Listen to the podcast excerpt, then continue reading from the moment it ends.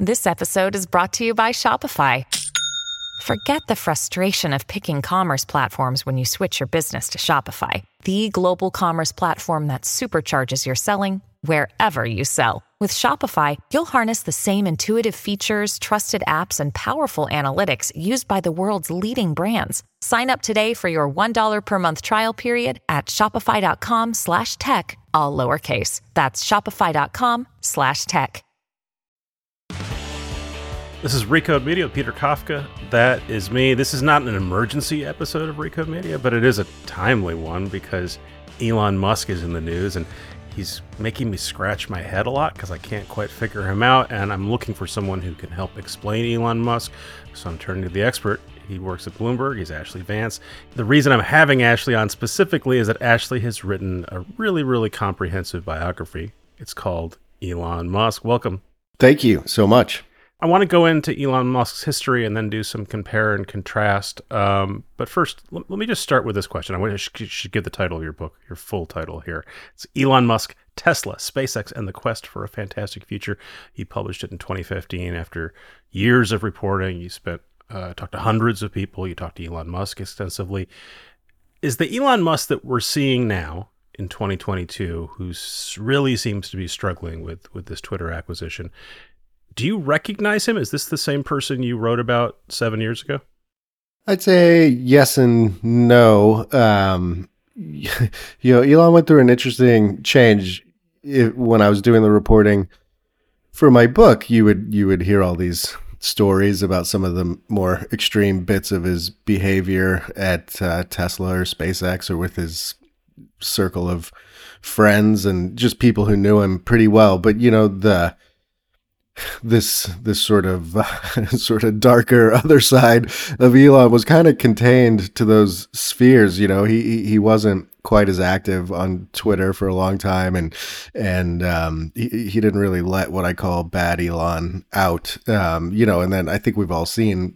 I can't remember the exact date, but somewhere around like three years ago, I think we got the full Elon, both good and bad, out on Twitter in full display and you know it's kind of that guy who's who's taken over Twitter and is managing it, and and so we're getting kind of this front row seat. The version of Elon who exists today, you know, I do think some of these elements were always there, but he's he's a bit more extreme than the the guy I was covering. I have not reported on Elon Musk in the past. Um, the, you know, Code Conference would have him on stage a bunch of times, and I'd follow him from afar. And I knew that he built these companies. I knew that he made his money in PayPal. I knew he was eccentric and enjoyed the spotlight and enjoyed being famously sort of the model for Tony Stark from Iron Man. And I've been in rooms with hundreds of really accomplished technology people who just swooned for him. And it's very hard for me to reconcile that perception of Elon Musk with a guy who, beyond just tweeting weirdly, he, he just seems like he's made a colossal mistake and doesn't know how to get out of it. And that's also part of the biography I'm a little bit familiar with, which is he has gotten close to the edge. He has gotten near bankruptcy. He has done things in the past that people told him were a terrible idea and it hasn't worked out. And I guess I'm really just asking the same question whether you think, oh, he's been, he's done versions of this in the past and that's why he's confident it's going to work out this time or there's something truly different happening it's one thing to sort of spout off on twitter it's another thing to buy it for 44 billion dollars and then not really seem to have a sense of what to do with it yeah i think there's two sides to this you know i, I think the chaos that we see unfolding at twitter and and that people are reacting to i don't think that really frightens elon i mean tesla and spacex uh, have been on the verge of bankruptcy. They've been in in sort of life and death struggles most of their existence, and and that's kind of like where he he seems to exist. Every time those companies got to like a stable point, he would just immediately go all in and risk the entire company on on the next new venture. And so, you know, I think I've always thought of him as like the biggest gambler, highest risk taker you can you can find. I think Twitter is a different and unique challenge. You know, this is this is not something where you're building a rocket or a car and you can marshal tons of troops to push towards this goal. There's there's part of this that it takes a a sense of like consumers tastes of society's tastes of if this company is really going to make more money it has to get bigger and it has to have another like a, a hit. You know we, we've seen the hit which is that it's this place where everybody gathers to to chat but that that hasn't paid enough of the bills and so this is where you start getting into kind of a territory where we just don't know. There, there's not a lot of evidence that Elon's necessarily good at reading these kinds of signals, and and it takes a bit of luck. Like think about Microsoft or Google or Facebook, you know, even these giant companies often are kind of one trick ponies. And Twitter's had its trick. And so, kind of like, what's next? And is Elon really the guy who's going to figure that out? So let's come back to Twitter, but let's let's talk a little bit about Elon Musk. We don't have time to do a full biography, and, and, you've written one. People should go read it. But but give us a sense of sort of how Elon got to where he is today. Some of this will be old news for some folks, but so we'll try to go quickly. But where where did he first make it in tech? Yeah, you, you know, if you go back to kind of the dawn of the consumer internet around 1995 ish, he had this company Zip2, which was really you could think of it as a way to get um, businesses out in the real world who who didn't really know what the internet was onto the internet. So if you were a dentist or a florist or a car dealer, they helped you kind of have an online presence. That company did well. It got bought for about four hundred million dollars. So a lot of these companies right. at the time helping small companies get onto the internet, building websites, helping them get into a directory, all this stuff that is pretty simple now wasn't then and also publishers they they were a big user of this service because companies like the New York Times didn't really know what to do with the internet either and this was kind of like a almost like an online classified or directory that they could they could borrow and put on their site. And so you know to that extent look i mean he read what was happening with the internet and and capitalized on it in that first internet era, there were a lot of people who weren't super. There were people who were technologically very smart, but there a lot of them just knew a little bit more about computers than somebody else, and so you could create a company that could help build a website. I knew lots of people like that, and a lot of them did very well. Did, did Elon bring particular technical acumen to this? Was it right time, right place, something in the middle? Was a little something in the middle. it was it was quite mercenary, you know.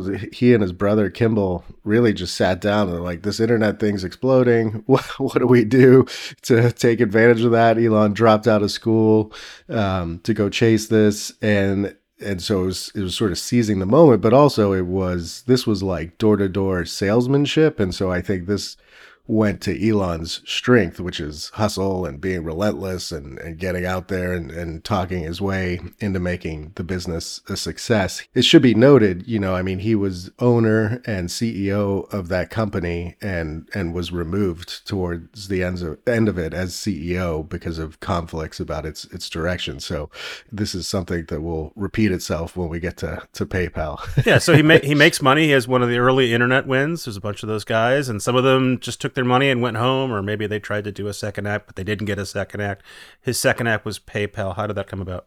Well, this is this is classic Elon. So they sold the company Zip2 for about 400 million. Elon got roughly 30 million from that sale. Bought a fancy car, a little bit of a nicer apartment, and then immediately sunk all the rest of the money in into what was X.com at the time and which became PayPal. And so this is Elon risking everything immediately to go do a new company. And one of the things you'll hear lobbed at him as a critique is Tesla wasn't his company. It's something he glommed onto. PayPal was the same way.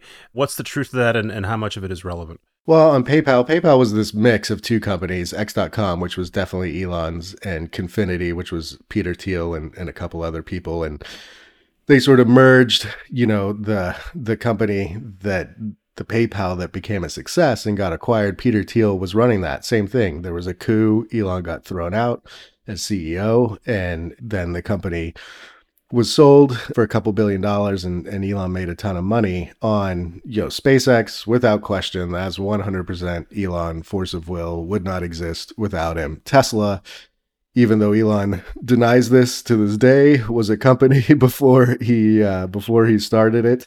Um, I do, you know, this is one of those things where you could argue forever. I am hundred percent sure Tesla would not exist today if Elon had not been the largest shareholder and taken it over. But you know, other people founded the company. So the the founder who gets who gets pushed out once his company gets to a certain size. Pretty common narrative in Silicon Valley.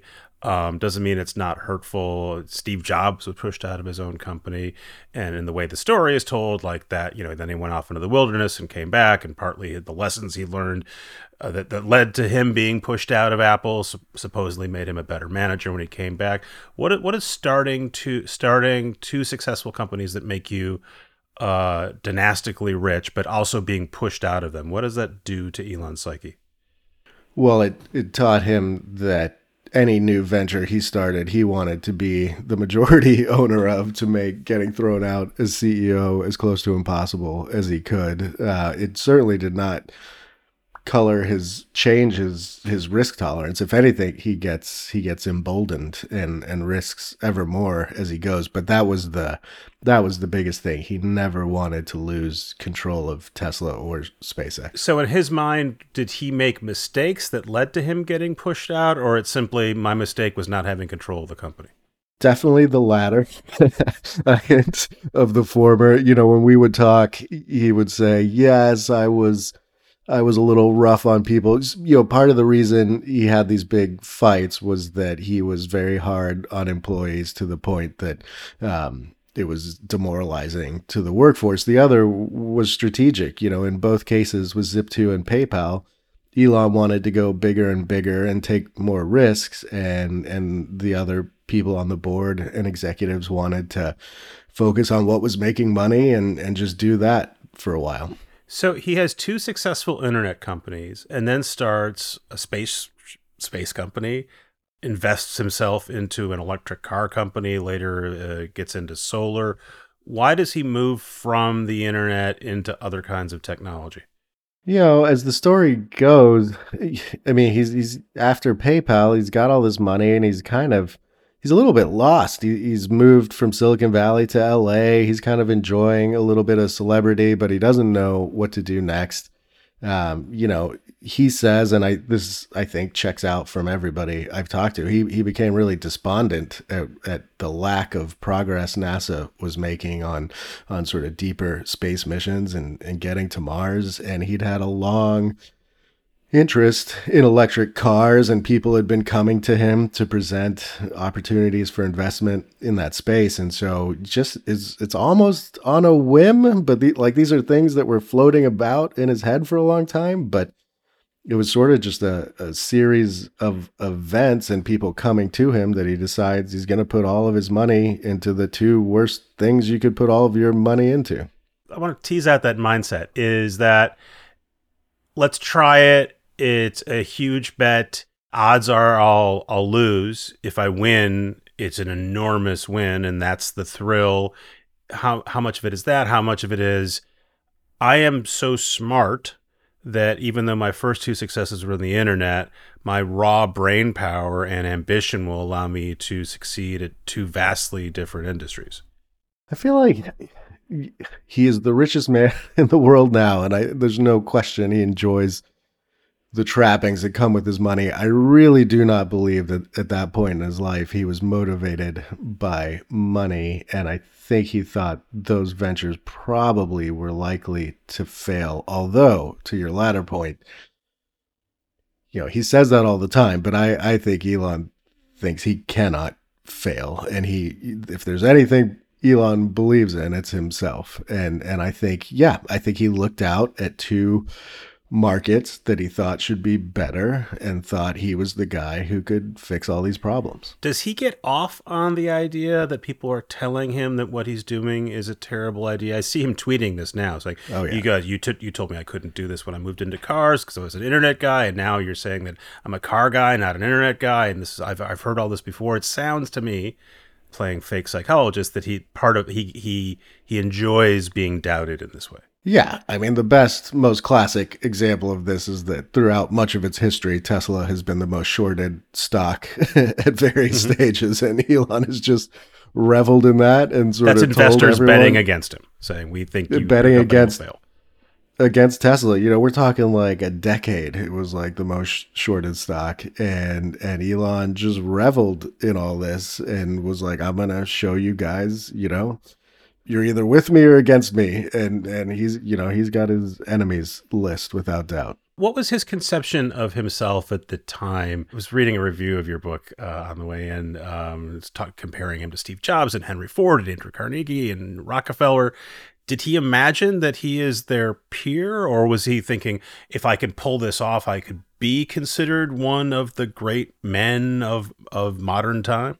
He's evolved a lot and i think a lot of the discussion I see taking place right now online, I, I find that it's, it's it's really simple and sort of basic. I mean, he's become this almost binary figure. Either you think he's a god or you think he's a demon, you know, and and um, it's so much more complicated than that. The this is a guy who when he was starting Zip2 and PayPal, he was confident in that he's always thought he's very bright and has skills. But this was like a a guy who was a loner as a kid. He, he you know, he was full of self doubt. He was not this this Iron Man figure at all. And and he got into these businesses for a long time. They did incredibly bad and were really struggling. And I think that was a bit of a blow to his confidence. What I've seen over the years is that it just builds and builds and builds to the point that now you have this guy who seems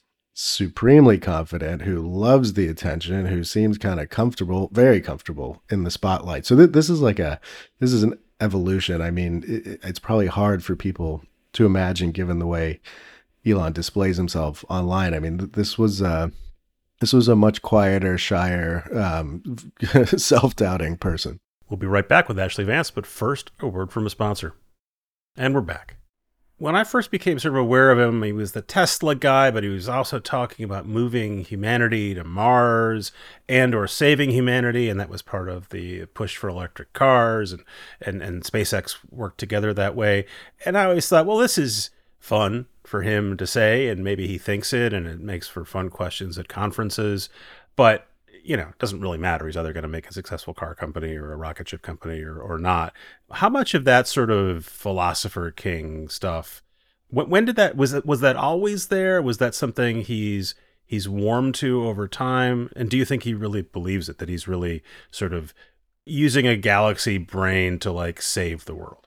Think he does believe it. I, like the the origin story of all this is is tough because if you look at if you look at Zip2 and PayPal, I mean, there's really no similar indication. I mean, maybe PayPal could have been this global financial system that modernized our economy, which is great, but there was no saving the human species element to that. By allowing uh, you to uh, buy something on eBay. Right, yeah. right. And then, you know, he hits this point with SpaceX where from day one the mission was to get to Mars. Uh, you know, originally this was not meant to be a huge rocket company. It was it was meant to be a publicity experiment where we sent a plant to Mars inside of a case and there was like video of it growing on Mars and this was just supposed to inspire people and Elon was going to pay for the mission. And you know, along the way things got so expensive that he's just like, screw it, I'm gonna build my own rocket, you know, and, and do this cheaper. All this stuff costs too much. And and somewhere in there, you know, he has a unique brain. He's talked about having Asperger's on Saturday Night Live. You know, I'm not an expert in that field, but I, I do think there is this part of him that's perhaps different than than your neurotypical humans where he fixates on these goals and really does believe them. I think he, you know, I fully believe that he wants to set a human colony on Mars, and this is kind of his driving. Goal, it, it is for real. The, it's not shtick. I, I think it's it's hundred percent real to me. And if you hindsight is, makes things so easy, but you know, if you go back to say 2006 or 2007. Um, the absolute worst thing you could do if you had $200 million was invest in an electric car company and a rocket company. I mean, you almost definitely were going to lose all your money. So the, the dude took a risk that, mm-hmm. that I don't think there's what, like five people on the planet that would have done something like that. I mean, if you had $200 million, would you do that? nope. And I also wouldn't no matter what degree of risk I took on, I wouldn't court failure as often as he does. And uh, he mentioned in, a, in all hands at Twitter last week that you know if things didn't improve, maybe there'd be bankruptcy. A lot of people rightly are freaked out about that, but a lot of folks have said, look, he's talked about that in the past with Tesla and SpaceX. And it seems like that's a mix of real concern at his previous com- at existing companies, and also maybe something he's using motivationally. We're, we're tell us about that. Yeah, it's a motivation tactic for sure. We we've seen him do this during especially Tesla's most dire moments. He brings up this, you know, this company's going to be gone in a few months. And you think he's saying that to motivate his workers? He definitely does it to motivate the workers. Often it, it has been true. You know, I mean, Tesla, SpaceX is oddly the riskiest venture you could possibly do, but has been the most stable of all his companies. Tesla you know, has been close to death many times, and and I think Elon's been pretty serious ab- about these moments. It's often when they need X number of sales to hit the quarter in order to pay the rest of the bills, and and he gets this this push from people. And so that it's not it's not we're near bankruptcy. I'm going to go take on a risky loan. It's we're near bankruptcy. You guys need to work harder, make better cars faster. Yeah, yeah, almost always. And then and then also, you know usually what this gets accompanied by is some sort of broad proclamation about a wonderful technology that's coming in the future, right? It's sort of like the company's dying, but there's this bright, awesome thing that we're heading towards, and you should, you guys should all, not only the employees, but all the investors and everyone should care because of that. We're heading somewhere great. I think if if if you follow Tesla, you know this, but um, it might be surprise other folks that he frequently says, "I'm coming up with this new whatever. It's going to be great, whether it's a self-driving car or a truck or whatever it is, and then they don't materialize or they take years later. Do you think he's intentionally floating things that he knows won't show up when they're supposed to show up, or does he honestly believe when he says there's going to be a self-driving car X number of years from now that that's going to happen?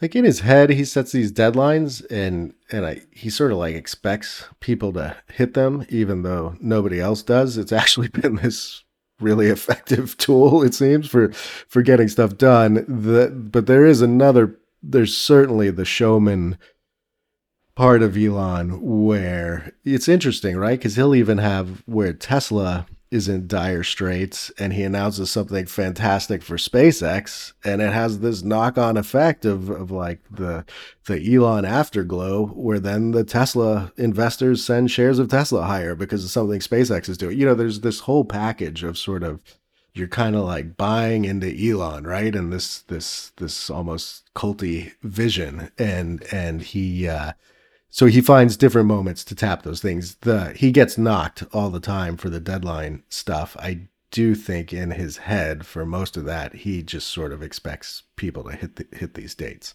And so is he bummed out when he says I'm going to build an autonomous robot in the next number of years and then some time comes by and it's the robot doesn't exist or, or you know I'm sure he's furious, but this has happened so many times. It's just it's sort of like standard operating mm-hmm. procedure. You know, I I I remember I was talking to uh, some Tesla employees when I was doing my book, and I was like, "Well, Elon wants the car to drive from," he says, "you know, Los Angeles to New York on a single charge, and then, but then if we, obviously that's not going to happen, but we try, and then if we get from like L.A. to New Mexico, it's a huge win, you know." What's it like to work for Elon and have to go back to him and say, you know how you want to get this car from LA to New York on a single charge? We can we can do you know Calabasas or whatever it is. Um, do, do, you have to draw a short straw to figure out who's got to bring that news? And does that person come back to the room, or is he say, "Yeah, it's, you making an effort. I appreciate it." I mean, it, it's a brutal and awful place to be. There's there's sort of like an operating strategy for the employees, I think, where you like kind of want to be in Elon's orbit because you're working on interesting stuff, but you don't want to be in there too often where you're in the room when the bad news is getting handed out. Um, it's again this weird dichotomy between Tesla and SpaceX. If we look historically, you know, SpaceX actually has lots of the top executives have been there for most of the company's history and delivered tons of bad news to Elon, but they, you know, he sort of expects you just to take some abuse and to back up to come with some numbers or a way you're going to solve this problem. Tesla, for reasons that aren't totally clear, maybe because Gwynne Shotwell is the president of SpaceX and she's an amazing executive, um, and Tesla has never had quite that person. But you know, you're the the firing line has been has been more volatile at, at Tesla over the years. Um, you mentioned his orbit. It, it seems like it's a uh, he's a solo show. It doesn't. I can't you mentioned Gwynne Shotwell, who who seems to be a competent executive working for him at SpaceX. Does he have an inner circle of people he relies on for counsel? Does he have mentors, or is he off on his own? At the end of the day, it's always Elon's going to believe in Elon, and and he, he's going to drive things forward as he sees fit. He definitely has an inner circle of particularly people who have been on the boards of both SpaceX and Tesla. People like Steve Jurvetson, uh, Antonio Gracias from Valor. These these are uh, Bill Lee, who's an investor. These are confidants who have been by Elon's side before people gave a crap about Elon, really, and uh, and and you can tell they're loyal to him and and have his ear. You could see from the all those cell phone records that got mm-hmm. released mm-hmm. when when Elon was, was trying to acquire Twitter that you know it's a bit of a crapshoot, man. Even even among these, you know, the brain trust people are just lobbing ideas. Some of them ridiculous, some of them maybe decent. They were lobbing Elon's... ideas. There's no, and again, you don't know how much of the text messages we're seeing, right? So it's a, it's a limited selection, but there's no one in there saying, "Hey, this doesn't sound like a good idea." You sure you want no. to do this? Are there people in his world who might say, I think you got this one wrong? Yeah, probably not. I mean, you know, I think there are engineers on technical things who will come to him and say we shouldn't do it this way and and at their risk, you know, but I think on this business side what we saw was just a lot of yes people who who were uh, maybe not telling him what to hear, but they're trying to get their their point of view across in a very in a very uh, friendly friendly way. I do think they try to save him from some of his worst instincts sometimes, but but definitely not in the the hard talk kind of way. Before we get to the present tense again, I want to ask about the book because uh, my understanding is you sort of started reporting this book without his cooperation. Eventually, he agreed to talk to you, and then at some point, I think decided he didn't want to participate in the book. Tell me, tell me the story of your your book.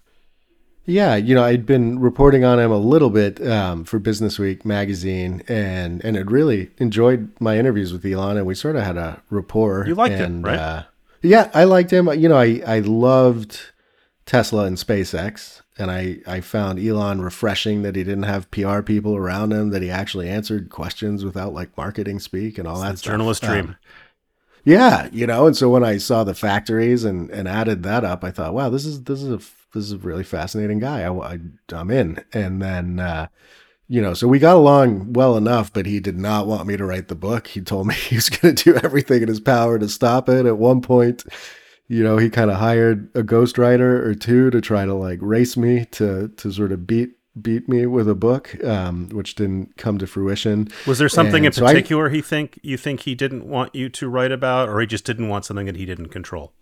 Yeah, I think it was a control issue first and foremost. He was just used to controlling everything, and um, you know, I think he had also said no to people in the past, and sort of, I think actually some part of him sort of felt bad, you know, that that now somebody else was going to go do this. Um, and he knew me okay, but he didn't really know me, and so I'm sure it was frightening, you know. And uh, so I I spent really like two years interviewing hundreds of people, many of whom would obviously call back to Elon and let him know what I was doing. There, it, not that it was like a secret, but uh, I think you know he called me at my house one day and just said, "Look, I've gotten so many freaking phone calls from people. You're, you know, the way he put it was, you're obviously thorough in what you're doing. I respect that. Let's, uh, let's talk about me maybe doing interviews for the book. And, um, you know, at first he wanted to be able to read the book. He wanted to be able to put footnotes mm-hmm. in the book, all stuff I wasn't going to agree to. So, um, we we reached a deal where it would just be like any other journalistic endeavor. I was just going to write the book, and he was gonna he was gonna have to read it when it came out. And his reaction to the book? Well, that's complicated too. You know, I, I I sent him like the electronic version. I actually sent it to him a couple days before it came out, so he could be the first person to see it. It seemed like the fair thing to do. Um, and uh, I not a lot of pushback after that. You know, he, he, I woke up to this flurry of emails. He'd been going kind of page by page, but nothing, nothing too bad. He's he said I I got something wrong where he and his brother Kimball had driven across the country in this beat up car, and I said Kimball had paid for it, but Elon insisted that he'd paid for it. You know, nothing, mm-hmm. nothing uh, too bad. And then you know, I remember, I think it was the Washington Post did something like the 27 most like salacious things from the Elon Musk biography. And that, for whatever reason, it was kind of like a two day run of peace. And then all hell broke loose and, and he was furious. And uh, yeah. As we all know now, um, Walter Isaacson, uh, the journalist, has, has been uh, shadowing him to, to write a biography. He's the guy who did the Steve Jobs book, also with Steve Jobs' participation, and then after after the book came out, Steve Jobs' estate and friends and family were very upset with him. Do you think it's a coincidence that that that Musk is working with Isaacson this time around for an authorized biography? Well, I don't know if coincidence is the right word. Yeah, I'm sure Elon sort of sees himself in that Steve Jobs mm-hmm. vein and is flattered by by that idea. I find it I'm sure Walter will do a good job. You know, it's a little funny because Elon's like railing against the mainstream press all the time and has, you know, this guy who's a very mainstream biographer. He's the avatar I mean, of the, of the mainstream press, yeah. Right. He does the biggest, you know, biographies there are. I don't know, based on Elon and I are talking again now, but we had a quite a number of years where we did not. And, uh, you know, I don't know I don't know why Elon thinks this experience is mm-hmm. going to be that much better for him. We'll see. So you're talking now. Um, you see that he's a, a go back to last spring. He's accumulating a stake in in Twitter.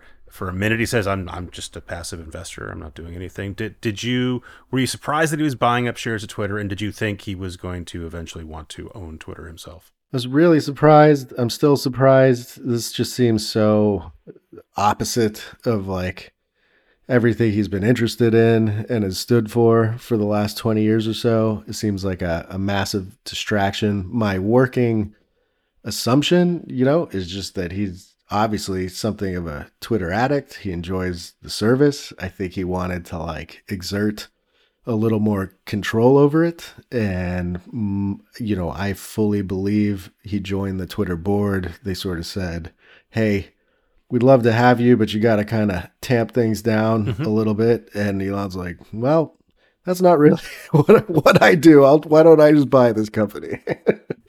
right. And that's, again, you can sort of see that in the exchanges. Um, I'm very surprised that he is struggling with advertisers as much as he is because, and we haven't really talked about that much on this interview, he can be a very charming person. You mentioned initially he was a door to door sales or um, knows how to persuade people to do things. The advertisers I've talked to have talked with him either in person or in Zoom. Say, yeah, no, he sounds fine in person. It's his behavior when he's not talking to us that we're worried about. I'm surprised that he isn't able to sort of put that together and go, if I could just tamp it down for six months or whatever. I just need this ad money to get me through this next hump before I can invent this subscription service. Are you surprised that he's unable to comport himself in a way that won't cause his advertisers to flee?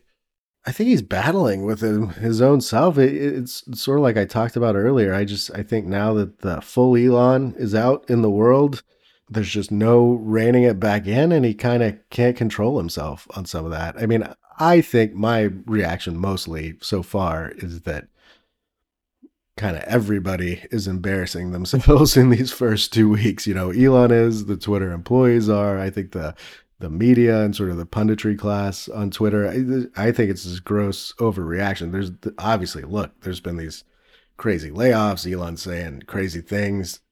My belief is Twitter ends up looking a lot like it always has as time goes on and and Elon sort of tries different things. I think the central battle he faces right now is that he wants Twitter to be sort of separate from his personality Mhm. and for people to judge it that way and he doesn't seem to get that that's that's like impossible and you know the only way maybe that works is if somebody else is CEO of the company and he's not talking about Twitter on a day-to-day basis but he just doesn't seem to get that that this is all intertwined Yeah, in a call last week, they asked him. He said, "No, there should be Twitter, Elon, the Twitter user, and Elon, the Twitter owner, and they're different." And a week before, he got the same question in a more private setting, and he said, "Yeah, it's kind of hard to see where I, me as the owner, and me as the user, and he uh, ends." And he kind of seems cognizant of it.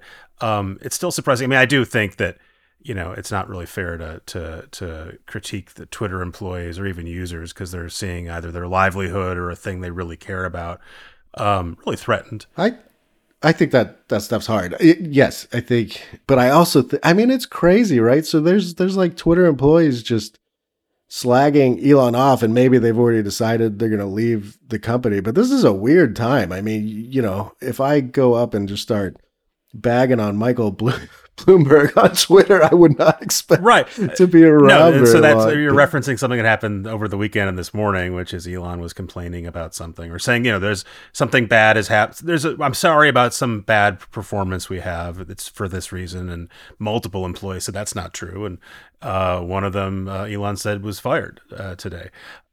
Uh, but it, does. I mean, and again, Twitter is a weird beast, and people complaining about Twitter is kind of a prime use for Twitter.